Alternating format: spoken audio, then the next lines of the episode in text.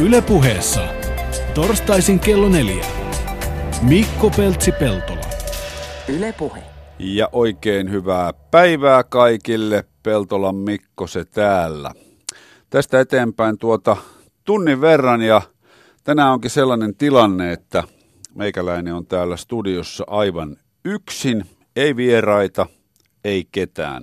Johtuen siitä, että multa on aina muutamaan otteeseen silloin tällöin joku kysynyt ja pyytänyt, että josko tekisin sellaisen viikoittaisohjelman edes kerran, jossa kertoisin kattavasti ja huolellisesti vähän niin kuin omasta liikunta- ja urheiluhistoriasta ja näkemyksistä näihin kyseisiin aiheisiin. Ja mä ajattelin, että koska nyt olen asiakaspalvelutyössä ja Suomen Yleisradiossa, niin ehkä tämmöinen tilaisuus voidaan järjestää ja tässä se nyt on juuri alkamassa. Eli, eli mä nyt käyn sitten läpi tuota, mitä kaikkea on tullut tehtyä urheilua liikunnan saralla tässä lyhyen elämäni aikana ja ehkä joitain asioita, mielipiteitä, mitä tuota näistä asioista on vuosien varrella kehkeytynyt. Se on sanomattakin selvää, että liikunta ja urheilu on enemmän tai vähemmän aina ollut omassa elämässä läsnä ja hyvin tärkeitä. Paitsi ehkä tuossa jossain kohtaa parinkymmenen ikävuoden korvilla ne ei ollut niin tärkeitä kuin vaikkapa sitä ajanjaksoa ennen tai puhumattakaan sen ajanjakson jälkeisestä elämästä. Mutta niihin varmaan erehdytään tai pystytään perehtymään tässä, tässä tunnin aikana aivan hyvin. Ja sitten tietysti tuota, tässä viime aikoina niin urheilu ja, ja liikunta on nostanut päätään yhä enemmän, enemmän, enemmän, enemmän, enemmän, enemmän. Ja mä oon täysin vakuuttunut siitä sataprosenttisesti, että näin tulee jatkumaan niin kauan tietysti, kun henki pihisee ja on sen verran terveyttä, että jotain muuta kuin suuta pystyy pieksemään. Mutta pienestä pitäen siis liikunnallinen ihminen olen ollut. Polkupyöräily ollut aina kaikista suurin laji. Tietenkin kolmevuotiaana lähti apupyörät. Muistan sen kuin edellispäivän, kun isä vei helsinkiläisen Pirkkolan urheilupuiston kentälle ja pisti pyörän satulaan ja otti jakoavaimella apupyörät pois. Ja Mikko-poika itkien lähti siitä hyvin sujuvasti ajamaan fillarilla eteenpäin ja siitä lähtien ei ole apupyöriä tarvinnut käyttää. Tota, mä oon itse asiassa vielä viime vuoteen asti luullut, että nämä apupyörät otettiin multa pois kolmevuotiaana, mutta äiti paljasti karun totuuden lapsuudestani, että sain tämän polkupyörän, jota lapsuudessa käytiin, niin vasta neljävuotiaana, kun sisko syntyi ja ikään kuin jonkunnäköisenä palkkiona siitä, etten tulisi kovin mustasukkaiseksi. Ja totuus on siis, että oli neljä, kun apupyörät otettiin pois. Mutta tota, sen jälkeen fillarointi on sitten ollut semmoinen käytännössä jokapäiväinen elämäni, jokapäiväinen leipäni. Ja mulla oli semmoinen kuusitoista tuumainen vihreä pieni pyörä, joka on itse asiassa edelleen tallella. Se oli hyvin rakas. Tietenkin, koska polkupyörät on mulle rakkaita, niin totta kai ensimmäiseen fillariin liittyy paljon tunnetta. Toisen pyörän ostin muistaakseni luokkokaveriltani Tonilta tokalla luokalla kaksikymmentä markalla, koska piti saada semmoinen pyörä, jossa ei ole lokasuojia, jolla voi rassata metsäpoluilla vähän rajummin kuin tällä isän ostamalla ensipyörällä. Ja se oli myös tämmöinen kuusitoista tuumainen fillari, sininen, jolla sitten ajettiin mökillä tota itse tehtyä trial-rataa tai enduro-rata tai motocross-rata tai mikä se nyt ikinä oli, mutta semmoinen, kyhättiin sellainen polkumettää ja siellä rassattiin rajusti. Polkupyöräkypärää ei minkäännäköistä käsitystä kuin vasta aikuisiällä. Eihän silloin, silloin tota seitsemänkymmentäluvulla ollut mitään fillarikypärähommia, että nyt tuntuu jotenkin hassulta, että lapsia ei uskalla päästää lainkaan fillarin selkään, jossa ei niillä ole kypärää päässä, mutta kyllä sitä on kaiken näköisistä hyppyreistä ja tota, tota, korokkeilta hypitty silloin pienenä, eikä ollut tosiaan kypärästä tietoakaan. Eikä kyllä sattunutkaan mitään, onneksi.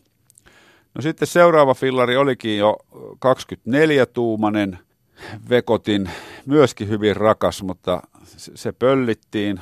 ja sitten se kyllä löytyi myöhemmin, mutta, mutta tuota, se, on, se on teillä tietämättömillä, että ihan kaikkiaan historian polkupyöriä ei ole onneksi tullut säästettyä. Ja silläkin tuli ajettua aika paljon. Silloin kun mä olin pieni, niin vanhemmat ei kuljettanut joka paikkaan autolla. Et jos halusi mennä johonkin, niin mentiin yleensä pääpiirteittäin polkupyörällä.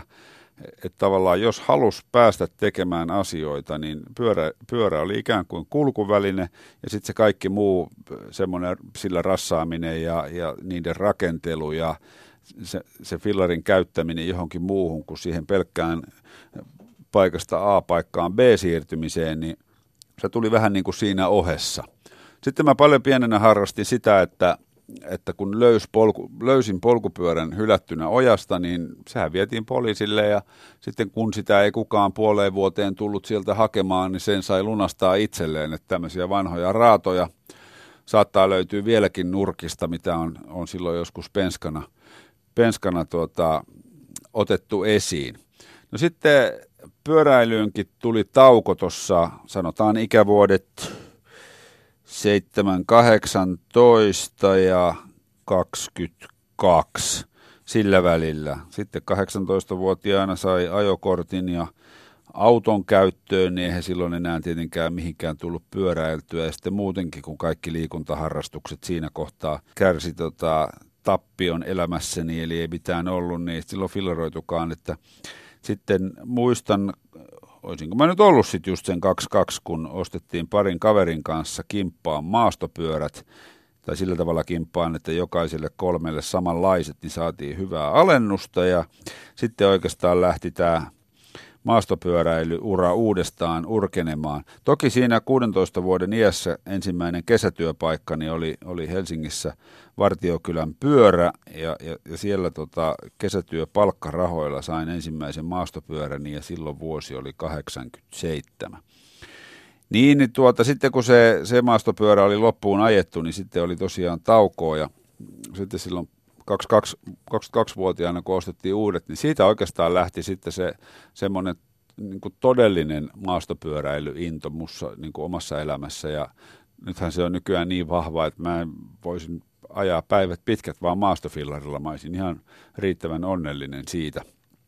Niin tuota, alkoi silloin ja sen ensimmäisen pyörän, joka silloin ostettiin, niin sen mä tyrin Lapissa johonkin puurunkoon ja siitä runko vääntyi ja mä sain sitten vakuutusyhtiöltä uuden, vähän paremman, mutta ei sekään vielä mikään hirveän hyvä ollut näihin nykyvempeleisiin verrattuna.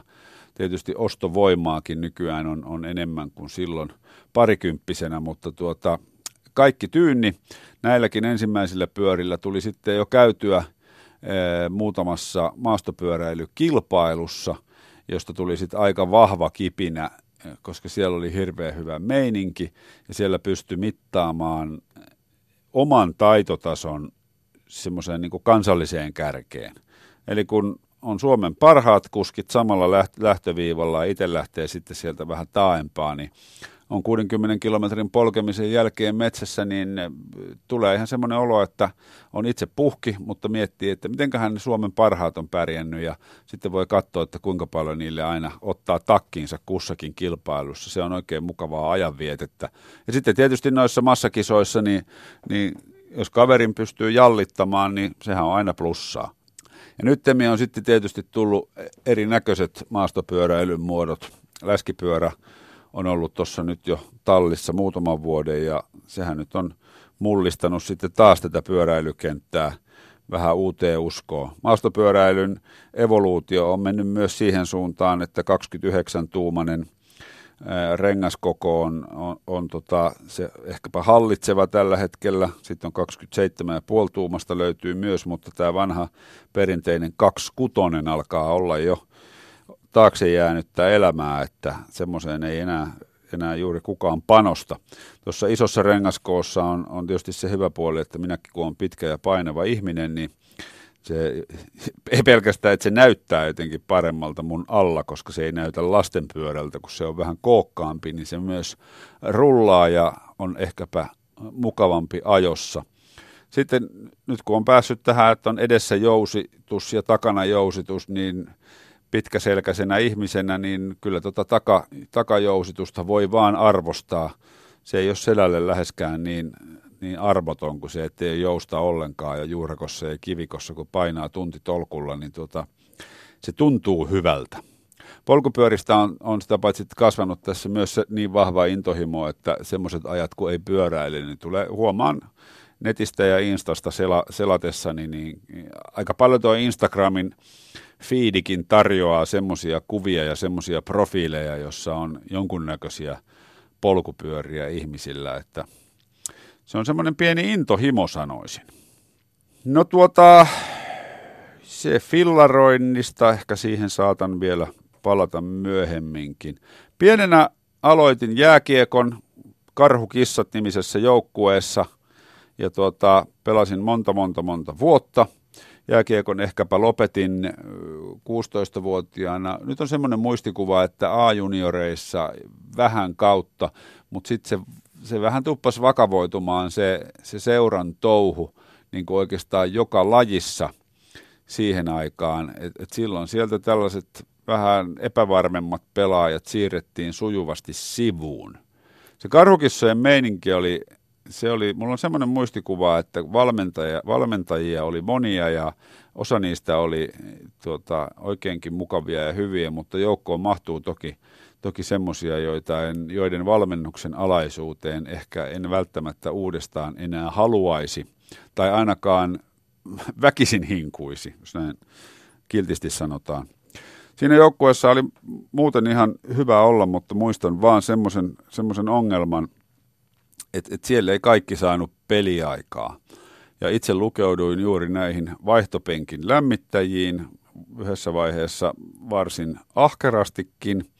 Niin silloinhan on näin jälkeenpäin huomattava, että ei se peli, pelikokemus, ja, no pelikokemus ei tietenkään kartu, mutta ei myöskään pelituntuma kartu. Et sitten kun pääsee silloin tällöin kentälle, niin sitähän on aina yhtä avuton sitten sen tilanteen edessä. Ja sitten valmentaja taas katsoo, että jaaha, no eipä se Peltola taaskaan oikein tuolla kentällä vakuuttanut, että eiköhän ole parempi, että siirretään se taas tonne vaihtopenkin varalämmittäjäksi ja, ja sinne sitten taas. Et se ei kyllä niin kuin nytemmin, kun on puhuttu erinäköisistä kaikki pelaa -kampanjoista ja siitä, kuinka tärkeää on lapselle se, että se saa onnistumisen tuntoja ja, ja pääsee pelaamaan, niin se oli kyllä siihen aikaan aika retuperällä. Että meitä oli semmoinen muutama sälli siellä, jotka tosiaan sitä peliaikaa ei pahemmin saatu. Ja huomasin näiden muidenkin kohdalla, että sitten kun ne sai, niin ihan perseilleehän se meni. Ei vaan yksinkertaisesti pelotti ja jännitti niin paljon ne, ne vastustajat ja silloin kun pelattiin ihan tosissaan, että et sitten se peli oli ihan semmoista kauheata katsottavaa, niin kuin täysin alle omien taitotasojen. En mä katso, että mä olisin nyt ihan niin huono ollut kuin mitä ne mun pelisuoritukset silloin oli. Mutta jotenkin sitä meni sitten niin kipsiin, kun tulikin tota vastustaja tosissaan päälle, eikä, eikä niin kuin omissa harjoituksissa sillä tavalla vähän lepposasti.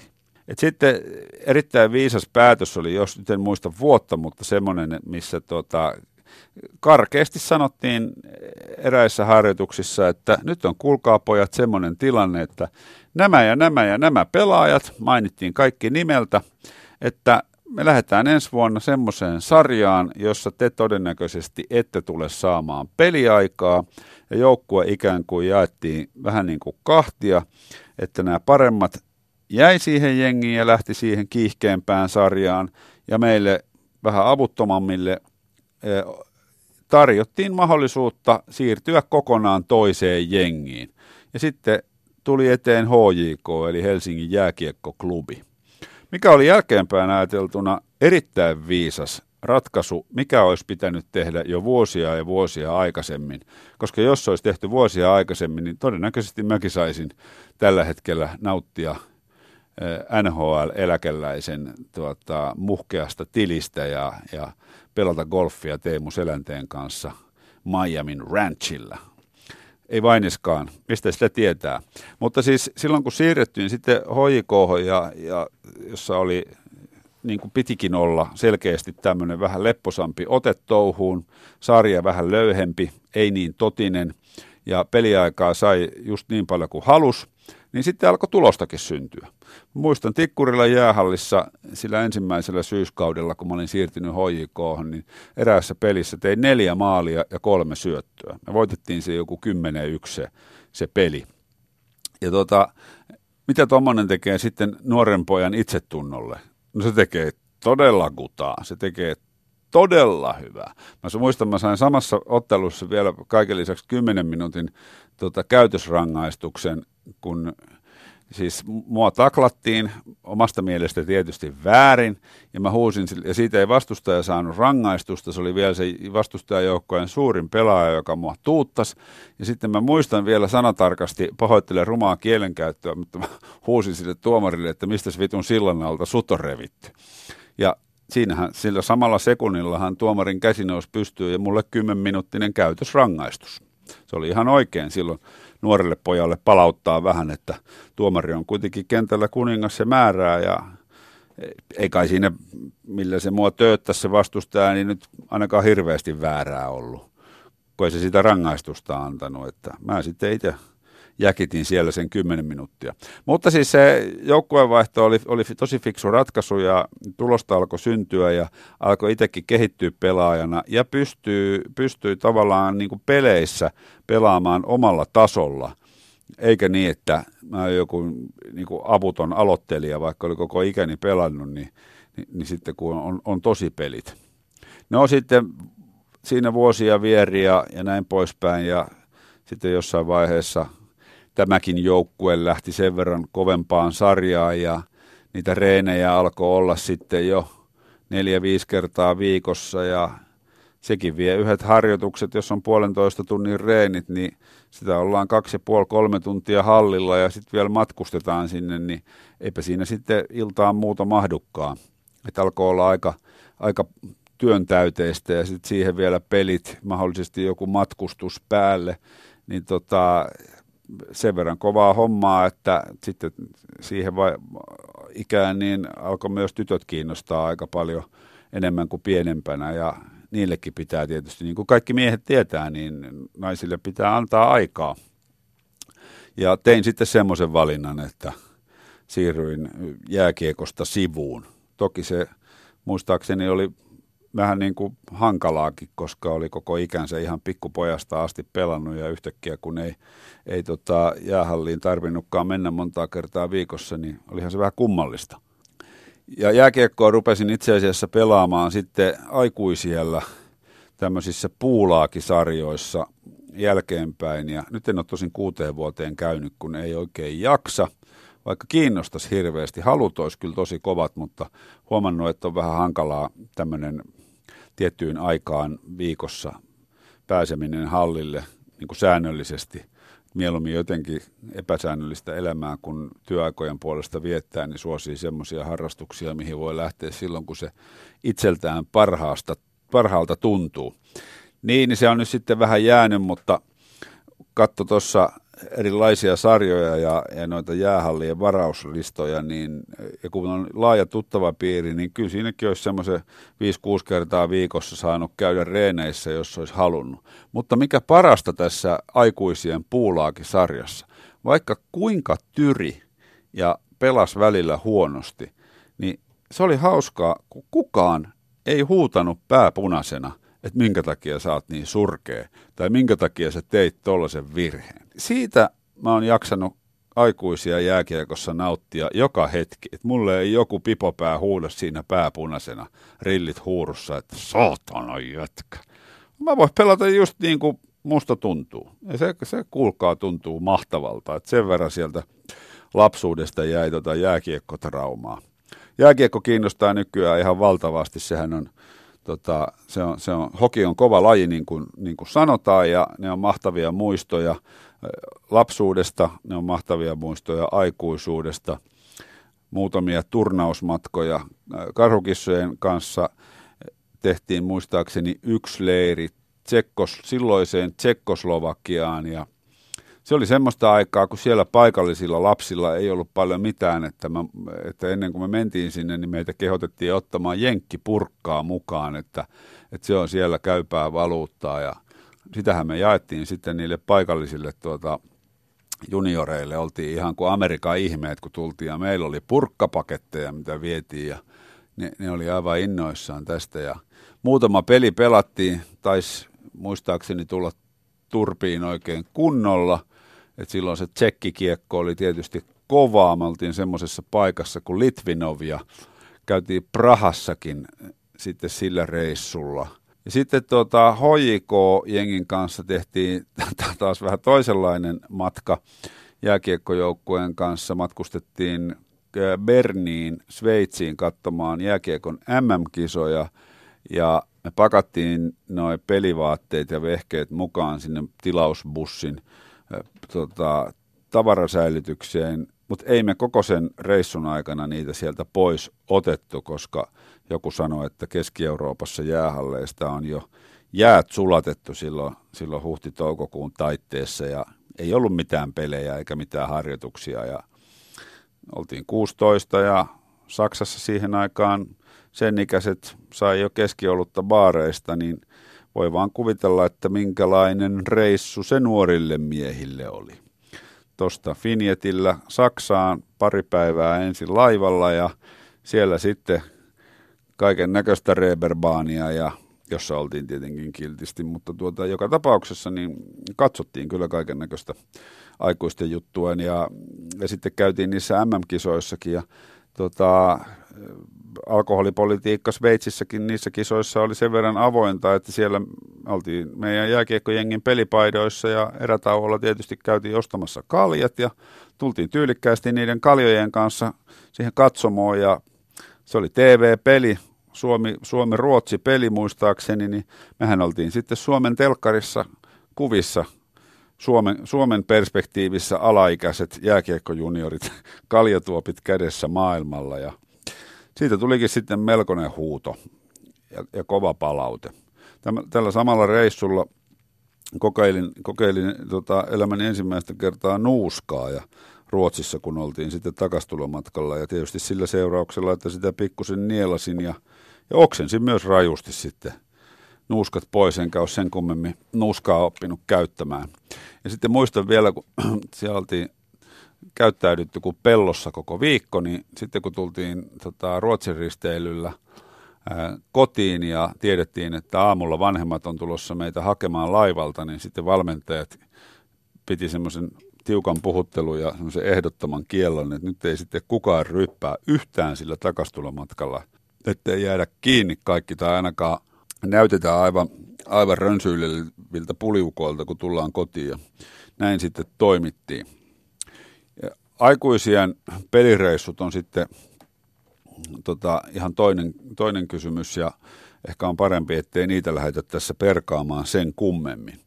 Mutta siis kova jääkiekkointoilija tietenkin, kun sitä on koko ikäni, pienen ikäni pelannut, ja hienolla ajatuksella sitä katselee suomalaisten menestystä tällä hetkellä.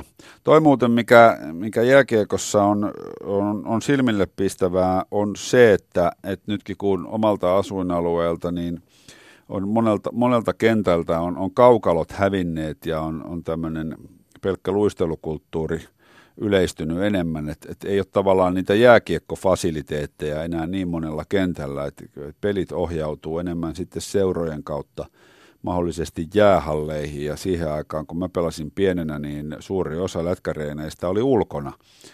Tuota, viisitoista oli pakkasraja, ja, ja pelit ja reenit pelattiin ihan luonnonjäällä. Nythän pitää olla halli, että voidaan, voidaan pelata. Niin sen, sen lisäksi tietenkin, kun oli reenejä tietty määrä, niin kaikki aika vietettiin oikeastaan niin kuin jäällä, minkä, minkä pystyi. Muistan monta viikonloppua, että aamulla luistelemaan, sitten äiti tulee hakemaan ja vie itkemän pojan kotiin syömään lounasta, ja sen jälkeen taas pariksi tunniksi pelaamaan, ja sitten isä tulee hakemaan itkemän, tai no ei ehkä siinä kohtaa enää itkemän pojan, koska silloin mentiin kotiin ja otettiin lätkäkamat mukaan ja lähdettiin sitten taas johonkin reeneihin. Et kaikki vapaa-aika tavallaan meni siihen, että laukauksia harjoiteltiin pihalla kesällä, niin sitä varmasti mitä mikä on niin kuin Patrick Laineen erittäin hyvän laukaisun salaisuus, on, on loputon halu harjoitella laukauksia. Et niitä pitää ehdottomasti saada tehdä vapaa-ajalla mahdollisimman paljon sen niin kuin ohjatun reenin ohessa. Muuten, muuten saa olla kyllä erikoislahjakkuus, että, tota, että semmoinen laukaus lähtee ikään kuin sillä, sillä perusharjoittelun yhteydessä tapahtuvalla reenaamisella. Että se, se pitää olla kyllä omaa tahtoa rajusti. Tänään siis meikäläinen avaa omaa urheilu- ja liikuntahistoriaa. Sitä on multa muutaman kerran pyydetty ja näin poispäin. Eli ei ketään vierasta tämän päivän lähetyksessä sen kummemmin ole. Tota, mitäs muita lajeja? Nyt on pyöräily ja juoksu vähän niin kuin käyty. Säästän ajankohtaisimman lajin, eli, eli hiihdon ehkä tota viimeiseksi tässä kohtaa. No sitten tässä tuota, ei kun en säästäkään, hämäsin.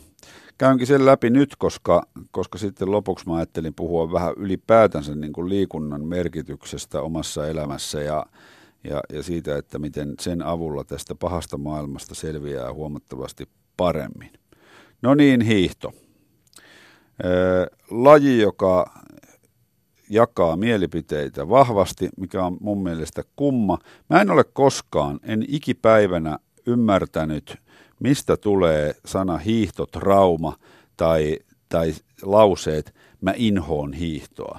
Mistä se niin kuin kumpuaa? Mikä on se paha, mitä ihmisille on joskus tehty, että tämmöinen, tämmöinen tunne on päässyt syntymään? Mä olin, mä olin ala-asteella ja yläasteella aina luokan toiseksi paras hiihtäjä. Antti oli ylivoimaisesti paras. Antti oli silloin hiihtoseurassa. Ja Antti on muuten niitä harvoja mun ikäisiä lapsuuden tuttuja, ketä mä hiihtolaidulla vielä nykyäänkin säännöllisesti näen. Ja tota, se oli aina... Musta tuntuu, että hiihto on mukavaa. En mä ole hiihdossa varmasti ollut mikään lahjakas, en mä sen takia ole ollut toiseksi paras, vaan mä oon ollut sen takia, että vanhemmat vei mua, vei mua paljon hiihtämään. Muistan, kun tota, mentiin äitin tai isän kanssa läheisille hiihto, hiihtoladuille ja hiihdeltiin siellä ja sit sai sitä tota, vanhaa perinteistä lakua aina evääksi. Sehän oli ihan taivaallisen makusta, varsinkin kun se oli jäätynyt. Se oli semmoista kovaa. Se maku oli jotain tähtitieteellisen hienoa. Mulla oli semmoiset kunnon vanhan, vanhat kuusiston, kuus, kuusiston sukset, missä oli sellaiset siteet, mitkä ei nykypäivän laduille edes kunnolla mahdu. Semmoiset ra- raudat, mitkä tuli paljon suksia ulkopuolelle. Ja niillä vedeltiin. Kouluhiihtokisat meni niin, että Antti voitti. Sanotaan nyt vaikka ajalla kymmenen minuuttia. Mä olin toisena. Ajalla kolmetoista minuuttia, eli hävisin ihan reilusti, ja sitten mun jälkeen oli, oli yleensä toi yksi Jani rinnakkaisluokalta noin kymmenen, viisitoista, kaksikymmentä sekuntia musta jäljessä. Ja tämä mun muistikuvan mukaan tapahtui niin kuin usein. Et Antti oli yksin siellä, mutta mä tulin hyvänä kakkosena aina, aina toisena. Ja tuota, se tietysti, no okei, myönnettäköön, että, että se on kasvattanut itsetuntoa. Ja sama kuin tuossa jääkiekossa, pyöräilyssä, kaikissa muissakin lajeissa, niin, niin ikävuodet seitsemäntoista kaksikymmentäkaksi aika hiljasta oli hiihdon suhteen. Sitten taas sitten kaksikymmentäkaksi kaksikymmentäkolme tuli hankittua tuota noi sukset ja vehkeet, mutta en mä tuossa välissäkään niinku hiihtoa inhonnut, mä en vaan niinku urheilu, enkä liikkunut juuri ollenkaan niinku mitenkään. Tota, paitsi silloin, kun painoa oli tullut sata neljä kiloa, kun D I-hommia teki ja kävi joka ilta Mäkkärissä syömässä, niin sitten alettiin kaverin kanssa kävellä öisin semmoisia kymmenen viisitoista kilometrin kävelylenkkejä, että saatiin tämä paino putoamaan, kun perhana ei tahtanut peili riittää, kun oli sen verran tukevassa kunnossa. Ja omasta mielestä se näytti vaan siltä, että ei mun kuulu näyttää tolta, ja sitten alkoi tämmöinen dieetti ja sitä kautta intoutuminen liikuntaa, ja sillä tiellä ollaan.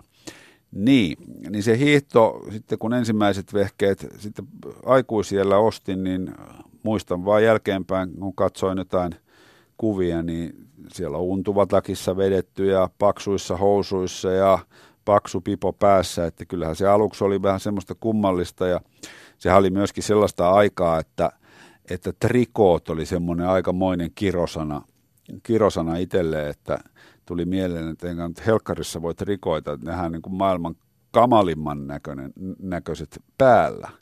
Toki ne vieläkin näyttää härskeiltä, mutta sen jälkeen, kun mä oon ensimmäistä kertaa trikoot laittanut juoksulenkille päälle, niin, niin muissa housuissa en ole suostunut juoksemaan, paitsi tietysti sortseissa. Koska nehän on, niin kuin, nehän on optimaaliset siihen käyttötarkoitukseen. Ne on aivan omaa luokkaansa. Ne on niin hyvät. Ne ei kahise, ne ei hierrä, ne ei leiju tuulessa. Ne on niin kuin just tyköistuvat ja oli härskin näköiset tai ei, niin, niin ne on vaan niin hyvät. Koskee montaa lajia. Ja onhan tämä siis muoti mennyt joka tapauksessa muutenkin siihen suuntaan, että tämmöiset tota, kireät housut on, alkaa olla niin kuin aika lailla jopa omaan kehoon silmiä miellyttävät. Ja tuo hiihdossa niin silloin kaksikymmentäkaksivuotiaana Mä, mä olin ihan yllättynyt, kun mulle menen urheiluliikkeeseen ja mä, mulle kysytään, että haluatko se pertsa vai vapaan sukset? Sitten mä että mitä sä nyt tollaista horiset, että, että sukset, millä voi hiihtää? Että, niin, että kumpaa tyyliä hiihdät, perinteistä vai luistelutyyliä? Mä sanoin, että pitääkö nykyään mukaan olla erilaiset sukset siihen? Ja sitten myyjä silloin valisti, että kyllä pitää ja no perinteisen suksiin päädyttiin. Ja mikä oli ihan viisas ratkaisu, koska eihän siitä luistelutekniikasta juuri silloin hirveästi ollut havaintoa.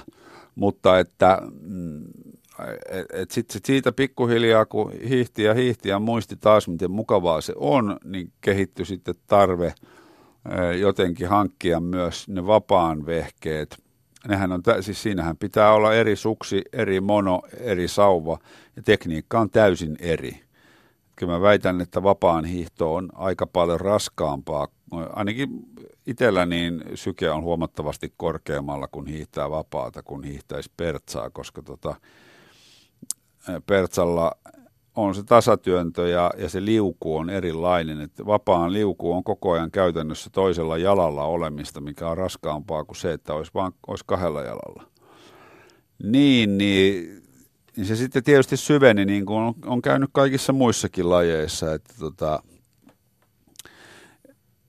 mutta se lähti sieltä, lähti sieltä että sunnuntai-hiihdosta, ja, mutta aina se, on, aina se on tuntunut hyvältä. Nyt itse asiassa tuossa tota, syksyllä, kun selailin tuttuneeseen tyyliin Facebookia, niin siellä oli, siellä oli aika moni taas purnas sitä, että kuinka on kylmä ja elämä on kamalaa, kun sataa lunta ja äkkiä siis liput Nitsaan saatava, en kestä tätä enää, pois pakkasesta, eh, off to Nitsa ja sitten on tuolta Helsinki-Vantaan lentokentältä Oak Barrel ravintolan edestä päivitys tai sitten joku mojito siinä paljaiden varpaiden äärellä ja no en kestä pakkasta. Niin yritin hiihtolenkillä ajatella, että onpa tämä kamalaa, mutta en mä, en mä siis onnistunut siinä. Mä yritin pitkään, mä yritin puoli tuntia miettiä, että tämä on hirveetä, mä haluaisin maata Indonesiassa palmujen alla, mutta ei, siitä vaan, ei, se, ei se tuntunut. Mä en haluan mennä makaamaan palmujen alla. Mä haluan hiihtää viiden asteen pakkasella Helsingin paloheinässä ja sillä siisti. Siitä ei persettä tullut, vaikka kuinka yritti ajatella. Ja tuota, niinpä unohdin sen ajatuksen ja ajattelin vaan sitä, että, että kun hiihdosta, hiihdosta pitää ja sitä jopa rakastaa niin paljon kuin mä teen, niin se on tehnyt talven, talvesta vuoden aikana ää, nautinnollisen, odottamisen arvoisen ja tärkeän.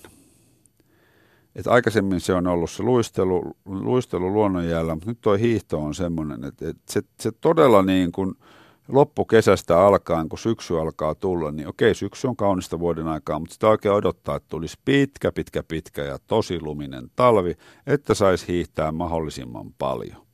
Ja tämä on tehnyt, tämä on tehnyt siitä pimeän ajasta ja talvesta niin kuin nautinnollisen. Mikä on hirveän kivaa siinä mielessä, että kun mä seuraan ää, montaa lähellä olevaa ihmistä, jotka kärsii siitä talvesta, niin mä tuun vähän vahingoniloiseksi, että se on oma pettymyksesi ja se on oma, oma häpeäsi, että itse rakastan talvea. Ja tämä ei tarkoita sitä, että kun mä rakastas kesää vielä enemmän, mutta siis, että, että talvi meillä nyt tutkitusti joka, joka kerta, joka vuosi kuitenkin tulee, että että käyttääkö energiaa siihen loputtomaan rutkutukseen vai tyytyykö siihen ja yrittää hakea siitä jotain positiivisia puolia, niin se on tietysti joka ikisen itse arvioitavissa. No nyt sitten hiihdon, talvella, hiihto, talvella hiihtokautta on, on rytmittänyt monet hiihtokilpailut. Parina vuonna se on ollut marraskuun lopussa kiilopäähiihto, mikä on oikeastaan avannut hiihtokauden upeassa sinisessä hetkessä, saanut nauttia oikeasta talvesta siihen vuoden aikaan, kun Helsingissä sataa räntää vaakatasossa ja on aivan pilkkopimeetä, niin, niin päässyt tavallaan sinne lumen valkeaan ja, ja se sininen hetki, niin sitä ei voi niin kuin, sen merkitystä ei voi liikaa korostaa, se on, se on todella kaunista. Ja saanut siihen vielä hiihtokisan, niin mikä sen mukavampaa. Hiihtokisan jälkeen pulahtaa savusaunasta tota, avantoon, niin on se upeaa. No sitten on tietysti tämmöisiä perinteisiä hiihtokisoja, missä on paljon tullut rampattua Finlandia-hiihtoa ja Vuokatti-hiihtoa. Jälkimmäisessä tuota, muutamana vuonna käyty hiihtämässä sata kaksikymmentä kilometrin matka, eli niin sanottu Kainuulainen rintti, missä hiihdetään kuusikymmentä kilsaa pertsaa ensin ja sitten vaihdetaan vehkeet ja syödään lautasellinen lihakeittoa ja lähdetään vetämään sama kuusikymmentä vapaalla perään. Molempina vuosina on ollut viisastetta pakkasta ja aurinkoinen keli. Aivan mahtava luontokokemus sen lisäksi, että on polttanut sen kahdeksantuhatta kaloria siinä ohimenne ja tehnyt semmoisen melko raskaan miehen suorituksen. Siitä, siitä moni on kysynyt aina, että mikä ajaa, mikä ajaa juoksemaan maratonin, mikä ajaa, ajaa ajamaan maastofillarilla Tahkon kisassa sata kahdeksankymmentä tai kaksisataaneljäkymmentä kilometriä, mikä ajaa hiihtämään sata kaksikymmentä kilsaa. Helvetin hyvä olo. Ei se, se tuntuu raskaalta, mutta sitten kun kuntotaso on, on saavuttanut tietynlaisen, niin se, se raskas rehkiminen ja se, että on, on fyysisesti ja joskus ehkä henkisestikin poikki sen matkan rasituksesta, niin, niin sehän, sehän vaan tuntuu hyvältä. Se on kummallista, että miten sitten taas muistan nekin ajat, kun aloitti tavallaan vähän vakavampaa kuntoilua ja varsinkin pienenä niin, niin kolmen kilometrin juoksu, kun hengästyi oikein kunnolla, niin se ei tuntunut hyvältä. Mutta nythän se tuntuu, se on, se on todella euforinen ja upea, upea tunne ja tuommoinen itse aiheutettu lihaskipu ja semmoinen, kun sitten tuollaisen juoksu tai tämmöisen pitkän matkan suorituksen jälkeen herää seuraavana aamuna ja olo tuntuu, kun olisi jäänyt tiejyrän alle, niin se on upea tunne. Herra jestas, se tuntuu hienolta. Kolin vaarojen maratonin jälkeen seikkailuurheilija Noora Pinola juoksi kahdeksankymmentäkuusi kilometriä ja hotellin aamupalalla ihmetteli, että on, se on kyllä kumma juttu, että näissä kisoissa kun tulee käytyä, niin että mikäköhän hänellä on, kun hänellä tulee näissä aina jalat kipeäksi. Sä vaan naurahdin, että niin, että sä oot eilen juossut kahdeksankymmentäkuusi kilometriä tuolla tuota metsäpolulla aika rankassa profiilissa, että se on kyllä, se on kyllä varmasti kumma juttu, että, että mikä ne jalat nyt siinä sitten kipeäksi tekee. Niin samaa sitä itse aina miettii, että, että kyllä tietenkin tulee kipeäksi ja niin, niin kuuluu tullakin. Se muuten pitää sanoa tässä kohtaa niin kauan, kun mä vielä muistan tästä ihmisten suhtautumisesta tämmöiseen pitkän matkan urheiluun ja tämmöisiin erilaisiin tempauksiin. Mä kävin esimerkiksi viime viikko sitten, kaksi viikkoa sitten Helsingissä Paloheinässä hiihtämässä sata kilometriä tämmöisellä tota, puolentoista kilometrin ladulla. Ja joku kysyi, että miksi? No, miksi ei? Miksi, miksi ei olisi lomapäivää käyttänyt semmoiseen? Siinä meni vähän yli seitsemän tuntia, kun se vapaalla hinkkas. Menin puoli kahdeksan aamulla ja yhden aikaa loppu puhelimen, puhelimesta akku, kun mä kuuntelin radioa siinä sen aamupäivän ja lopun, lopun sitten mietin yleviä asioita. Niin mä oon jopa kokenut, kokenut sellaista halveksuntaa, että joku on kysynyt, että jaa, jaa, jaa, vai että tommosia sitä pitää tehdä, että, että onks, onks, yritätkö sä niin kuin jotenkin, tota, yritätkö sä niin kuin jotenkin todistella? Mä sanon, no, kaipa se niin kuin itselleen jonkunnäköistä todistelua on, että, että pystyy, ja, mutta ennen kaikkea, ennen, ennen sitä, kun ajattelisi, että mitä muut ajattelee, niin, niin se on vaan hyvä olo. Plus, että sehän on, on niin kuin pitkän harjoittelun tulosta. et ei, ei maratonia kukaan juokse kylmiltään tai polkaset tuosta sataa kilometriä tota, hiihtäen tai fillarilla. Et kyllähän niihin, niihin pitää harjoitella, ei semmoista kylmiltään tehdä. Niin tavallaan on se itsellekin palkinto siitä, että on tämmöisen asian suorittanut. Tuo sadan kilsan hiihto nyt tietysti ei ollut siinä mielessä järkevää, että se on, tuli olkapää kipeäksi ja jotain pientä muutakin remppaa sen jälkeen, että ei se fyysisesti välttämättä ole järkeä, mutta ne on itselleen mahtavia elämyksiä, kokemuksia. Se oli oikeastaan, vaikka se oli puolentoista kilsan lenkki, niin se oli musta ihan hauska päivä, mikä siinä on tota radioa kuunnellessa. Terveisiä vaan sinne Yle X:n aamuun ja Suomi-popin aamuun ja mitäs muita siinä nyt, taisin tätä omaa Yle Puhettakin siinä pätkän kuunnella, että, että kaiken näköistä materiaalia tuli kuunneltua aamupäivän aikana. Ei, sitä paitsi toinen osa sitä puolentoista kilsan lenkkiä menee metsässä ja toinen pellolla, eli oli vaihtelua. Niin, niin, niin tämä ajatusmaailma, että, että moni, moni on sanonut, että, että hullu, että hän tässä on mitään järkeä, niin, niin se on kyllä kummallista, että, että tämän ikäiseltä ihmiseltä niin se on ihan normaalia, että lähdetään poikaporukalla kahdeksi viikoksi Taimaahan tai viikoksi tota, Teneriffalle ja ryypätään aamusta iltaan. Se on ihan ok, eihän siinä mitään, niinhän miehet tekee. Oli varmaan kivaa, mutta sitten kun menee viikoksi Teneriffalle ja juoksee siellä kolme maratonia, ja sitten pidetään aivan hulluna. Hullu? Siis eihän tos ole mitään järkeä. Siis mikä sulle on, niinku, mikä sulle on niinku mennyt? Mikä susta on tullut oikein? Eihän mä enää herranjestas tunne sua. Oi kamala, kylläpä sä oot rei, ootpas sä reipas Mikko poika. Ja mikä tätä aj- ajatuksen kulkua mä en myöskään ymmärrä, että, että miksi me hyväksytään ja pidetään sitä luonnollisena semmoista niin kuin hirveätä rettelöintiä, mikä ei vaan niin kuin enää kuulu mun ikäiselle ihmiselle. Mä olen neljäkymmentäkaksi. Se oli ihan normaalia, jos mä olisin kaksikymmentävuotiaana mennyt Teneriffalle kaveriporukalla, niin, niin varmaan olisinkin ryypännyt kaksi viikkoa. Mutta jos mä nyt menisin tota, poikaporukalla Teneriffalle tämän ikäisenä ryyppäisin kaksi viikkoa, niin olisi se musta enemmänkin vähän kuin surullista. Että eikö toi osaa päästää irti tavallaan siitä, mikä on joskus ollut, ollut niin kuin hyvä juttu ja, ja, ja sopinut elämäntilanteeseen ja kuvioon? Et musta se olisi tosi surullista. Niin sen takia nyt osa löytää erilaisia harrastuksia ja, ja osa ei. Osa jatkaa sillä, sillä valitsemallaan tiellä ja ei se nyt ainakaan se tota, hirveän terveellinen ollut se parikymppisen elämäntie. Nythän on tietysti aika täysin toinen. Eräs ystävä, joka on yökerhossa Helsingissä portsarina, niin kirjoili, että on tää perhana, kun ei täällä käy enää porukkaa, kun kaikki on vaan niin saatana fitness.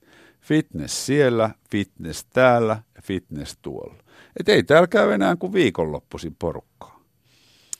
Sehän se on se ajan henki.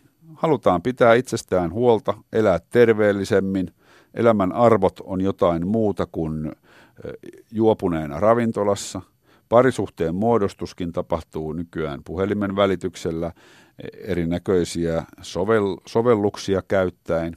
Ei tarvita enää niin paljon sitä semmoista satunnaista parin etsintää, mitä se aikoinaan oli, oli ravintolamaailmassa. Mutta se on ihan ymmärrettävää. Sitten onhan nuo hinnat, hinnat Helsingin keskustassa varsinkin karannut noiden drinkkien suhteen aika käsistä, että eräillä häiden jatkoilla oltiin tuossa yhdessä hienossa ravintolassa tai tuommoisessa yökerhossa ja ostin siinä sitten itselleni ja parille kaverille noi kaipiroskat ja sitten tota, kysyin siinä, että mitäs nämä maksaa, kun sain ne juomat siinä, niin kolmekymmentäkolme euroa. Niin kuin yksitoista euroa kappale, semmoinen tota, hyvän makunen tosin, mutta määrällisesti aika pieni määrä, pieni määrä sitä, sitä juomaa, ja mä kysyin, että et ole tosissasi. Et se laitto, sinnehän menee siis sen, ymmärtääkseni se neljä senttiä sitä viinaa, mikä on, on siinä ainoa, mikä maksaa jotain. Niin on se nyt hävytön hinta. Niin kyllä mä ymmärrän, että ei, et ei se ole niinku kannattavaa niille, niille junioreille, jotka ei ryven rahassa, eikä itselleen, minäkään ryven rahassa. Et eihän se nyt, pakkohan ne on löytyä jostain muualta. Ne tuota, ilonaiheet. No niin, sitten tuota muita lajeja, no oikeastaan tuo pyöräily, varsinkin maastopyöräily ja, ja sitten tuo, tuota, tuo, tuo hiihto ja on ollut nyt viime aikoina ne suurimmat intohimon kohteet, jääkiekko tosin niin kuin henkisellä, henkisesti siinä ohessa. Jääkiekostahan saa tietysti kiittää se, että on iso takamus, sehän on hyvä asia, sehän kuuluu miehellä olla iso takamus. No sitten juoksu, se oli pienenä aikamoista pakkopullaa, se oli lähinnä jääkiekkoharjoitusten tuota, kesäharjoittelumuotona hyvin käytetty ja, ja tietysti kaiken näköiseen veryttelyyn. Mutta sitten jossain vaiheessa kävi niin, että elin semmoista elämänvaihetta, että oli yleensä aikaa vain tunti harrastuksille. Ja jotenkin maastopyöräily tuntui, tuntui semmoiselta lajilta, että kun oli kaiken näköistä juomareppua ja välinettä, mitä siinä, siihen aikaan piti käyttää ja käytetään toki vieläkin, niin, niin tuntui, tuntui vaan liian lyhyeltä ajalta. Ja sitten mä ajattelin, että työmatkojakin oli paljon ja ajattelin, että voisiko tuo juoksu olla sitten taas niin kuin semmoinen juttu, mitä lähtisi harrastamaan vähän enemmän. Polviakin oli leikelty, että se ei tuntunut ensin välttämättä kaikista luonnollisimmalta ja sitten mä ajattelin, että kokeillaan kuitenkin ja aloin, aloin tuossa urheilupuistossa kolmen kilometrin pururataa vedellä ja säännöllisesti ja pikkuhiljaa siirsin sitten matkan kuuteen kilometriin ja yhdeksään kilometriin ja, ja tota, mm, jossain kohtaa sitten tuota, kun päädyin nykyisiin töihin Yleisradioon ja alkoi alkoi olla enemmän esillä näissä töissä, niin muistan joutuneeni tilanteeseen, jossa ehdotettiin maratonijuoksua, joka tuntui ihan käsittämättömän vieraalta ajatukselta aluksi, mutta sitten mulle vakuuteltiin, että kyllä sä kato pystyt siihen. Ja sitten, tota, sitten meillä oli juoksuvalmennusta ja käytiin juoksemassa toi viiden tunnelin maraton, eli tuossa Lohjalla Turun moottoritie, kun avattiin, niin siellä on Siellä on tunneleita, minkä alta juostiin just ennen kuin se moottoritie vihittiin käyttöön. kolme viisikymmentäkahdeksan oli mun aika silloin. Se oli tavoite alle neljän tunnin. Siinä, siinä onnistui. Ja kyllä, se, kyllä se juoksu on ollut sitten, siitä muodostui aika nopeasti myös semmoinen jonkunnäköinen intohimo. Tosin siis toi asfaltilla juokseminen on sen verran puuduttavaa ja tappavaa jäsenille, että mä nautin suuresti siitä, että viime vuodet on polkujuoksu, eli trail running, tullut tällaiseksi tota, uudeksi nousevaksi lajiksi. Ja, ja mä oon sitä, siitä ollut todella ja olen siitä erittäin innostunut ja, ja tuota, iloinen, koska, koska tuota, kaupunkien läheisyydessä on mahtavat polkuverkostot, Helsingin keskuspuisto, jota ei saa supistaa, niin on täynnä mahtavia polkuja, missä, missä polkujuoksu ja toki maastopyöräily niin on ihan täysin omassa elementissään. Ne, ne, ne maastot on niin mahtavia, ihan tämmöisiä niin kuin maailmanluokan polkuja, missä saa, saa pitkänkin juoksulenkin tehtyä vaivatta. Niin tuo polkujuoksussa on se hyvä puoli, että se ei rasita, se ei tee jäseniä läheskään samalla tavalla kipeäksi. Ja sitten on hauska katsoa näitä erinäköisiä ryhmiä Facebookissa esimerkiksi, Tota, Helsinki Trail Running Clubia tai, tai Samba Runningia tai, tai kestävyyttä pintakaasulla kaksikymmentäneljä tämmöisiä yhteisöjä, joissa ollaan todella tohkeissaan erinäköisistä lajeista ja polkujuoksu on siellä tietysti aika, aika lailla kärjessä näistä lajeista, mistä ollaan tohkeissaan, niin, niin kerran laitoin, laitoin piruuttaan, että onko porukkaa halukkaita lähtemään Helsingin keskuspuistoon juoksulenkille, että ajattelin viisi tuntia juosta sunnuntai-aamuna kello seitsemän alkaen, koska olin luvannut olla kotona kahdeltatoista lounaalla. Ja tota, mä ajattelin, että no en mä tiedä, tuleekohan sinne nyt ketään kesäsunnuntaina. kaksitoista tyyppiä odotti siellä uimahallin pihalla kello seitsemän silloin sunnuntai-aamuna, kun oli sovittu. Ja, tai mä olin vaan heittänyt sen idean sinne. Ja melkein nämä kaikki kaksitoista juoksi mun kanssa sen, sen viisi tuntia. Ja seuraavana päivänä mä menin uudestaan lenkille. En nyt tosi niin pitkälle lenkille, mutta tunnin juoksulenkille, mikä tarkoittaa sitä, että sen viiden tunnin jälkeen niin ei ollut jalat kipeät. Johtuen juuri siitä, että polkujuoksussa jokainen askel on ikään kuin erilainen, koska maaston muoto määrittää sen, että et, et pinta on erilaista ja, No, aika moni on myös kysynyt, että, että no minkä takia polkujuoksu, että ainahan sitä nyt on poluilla juostu, että onko tämä nyt vain joku markkinamiesten uusi kikka ja miksi, miksi, miksi, miksi. No, on juostu aina poluilla, kyllä, mutta ei ehkä niin johdonmukaisesti kuin nykyään. Aikaisemmin ei ollut samalla tavalla polkujuoksukisoja, jotka olisi järjestetty ihan, ihan puhtaasti näillä metsäpoluilla. Ja sitten tietenkin niin kun, kyllä mussakin sen verran materialistia elää, että nyt kun urheiluvälinen valmistajat on markkinamiehet herännyt tähän, tähän lajin, lajin suosioon, niin, niin löytyy sille lajille optimaalisia välineitä, josta nyt tietysti se lenkkari on ehkä kaikista tärkein jo pelkästään sen takia, että siinä on semmoinen pohja, joka pitää epätasaisella liukkaalla, juurakossa, kivikossa, kalliolla, mudassa. Että on hyvät välineet siihen, siihen lajiin. Joskus kokeilun olla ihan tavallisilla juoksulenkkareilla mennä tuonne kalliolle ja juurakkoon juoksemaan, niin, niin eihän se nyt, eihän ne siellä toimi. Sitten tietenkin kaikki muu välineistö, säärisuojista lähtien, erinäköistä juomajärjestelmää ja, ja, ja vaikka mitä on kehitelty ja eihän siinä mitään väärää ole. Kyllähän markkinamies keksii ja ihmiset ostaa. Ja näin se maailma toimii. Että ei, se niinku, ei se menoa haittaa. Ei se tee siitä lajista yhtään sen huonompaa, että, että se on tunnustettu ja että se on suosittu, suosittua. Nyt on kiva katsoa, kun tota, polkujuoksukiertueet starttaa, niin ei montaa minuuttia tarvitse ootella, niin ne on jo loppuun myytyjä. Esimerkiksi Karhunkierroksen juoksu tai, tai Hettapallas tai Kolin vaarojen maraton, näitä on, näitä on koko kesäksi, jos haluaisi käydä erinäköisiä kisoja, niin, niin se, on tota, se on hieno huomata, että ihmiset, ihmiset kuntoilee, koska sehän vaan povaa niin kuin alempia terveydenhuollon kustannuksia ja onnellisempia ihmisiä. No muita lajeja, mitä tässä on sitten ohessa näiden niin sanottujen päälajien kanssa ollut. Yhdessä vaiheessa tuli salibändiä pelattua jonkun verran. Se karjuutui oikeastaan ehkä samaan kuin tuo jääkiekko, että ei, ei ehkä pystynyt sitoutumaan tiettyyn aikaan viikossa säännöllisesti johonkin, koska se on sitten epäreilua ilmoittautua johonkin seuraa ja käydä siellä vaan silloin tällöin, vaan sitä sitten mielellään kävisi, kävisi säännöllisesti. Hieno laji. Vähän pelottaa, kaveri astui lavan päälle ja nilkka aivan tuhannen päreeksi. Tullut vähän semmoinen olo, että et, et vitsi, jos, jos itsekin käy, käy toi, mutta eihän se nyt siitä ole kiinni. Se on, se on makea laji ja, ja tota, sitä oli kyllä tosi kiva pelata. Ja kyllähän ne vehkeet tietysti vielä hyvä salibändin maila löytyy, että jos joskus tarvii mennä, niin ole valmiina. Siitä muuten saa myös lihakset aika hyvin kipeäksi itsensä, kun käy kylmiltään muutaman pelin pelaamassa. No sitten tuota, nämä lasketteluasiat, niin lumilautailu, siitä mä oon todella innoissani. Mä en ole siinä hirveän hyvä, mutta pysyn pystyssä.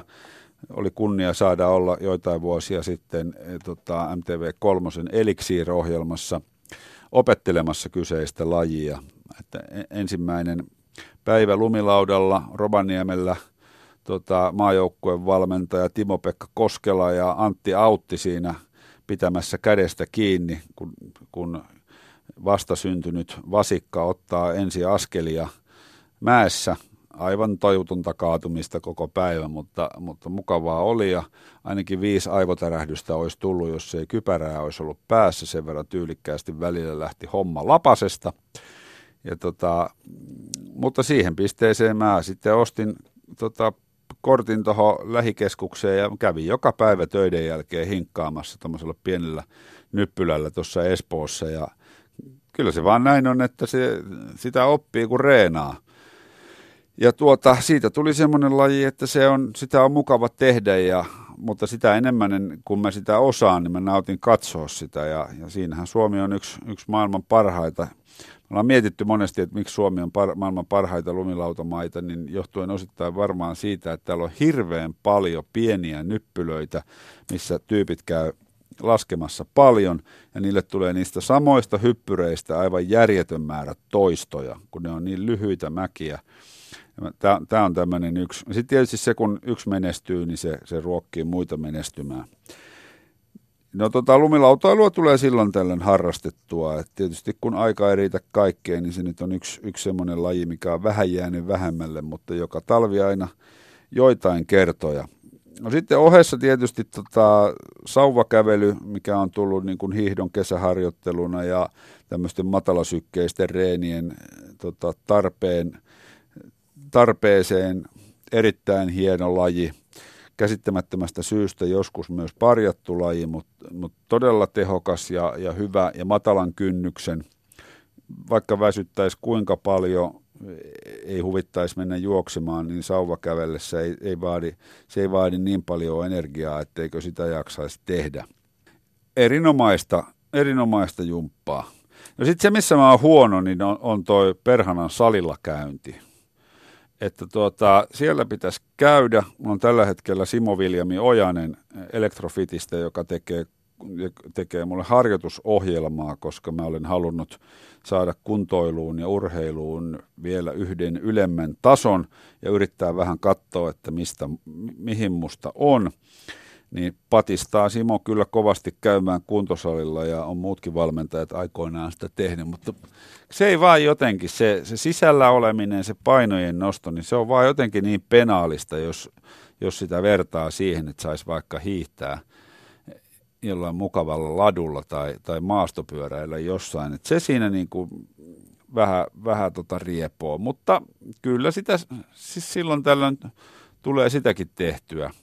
Et nythän on sitten tulevaan kesään, kesään tuota, valitettavasti ei noihin hiihtokisoihin tänä talvena oikein kerkiä, niin tulevaan kesään tuo Tahkon maastopyöräilykilpailu ja sitten mahdollisesti Syötteelle, niin semmoisia, mihin tässä harjoitukset tähtää ja näin poispäin. Tässä alkaa kuulkaa aika loppua siinä määrin, että on aika sanoa kiitos. Multa siis oli muutaman kerran kertaan pyydetty omia näkemyksiä omasta liikunta- ja urheiluhistoriasta ja tässä sitä nyt tuli viidenkymmenenseitsemän minuutin verran. Heippa! Yle Puheessa torstaisin kello neljä. Mikko Peltsi Peltola. Yle Puhe.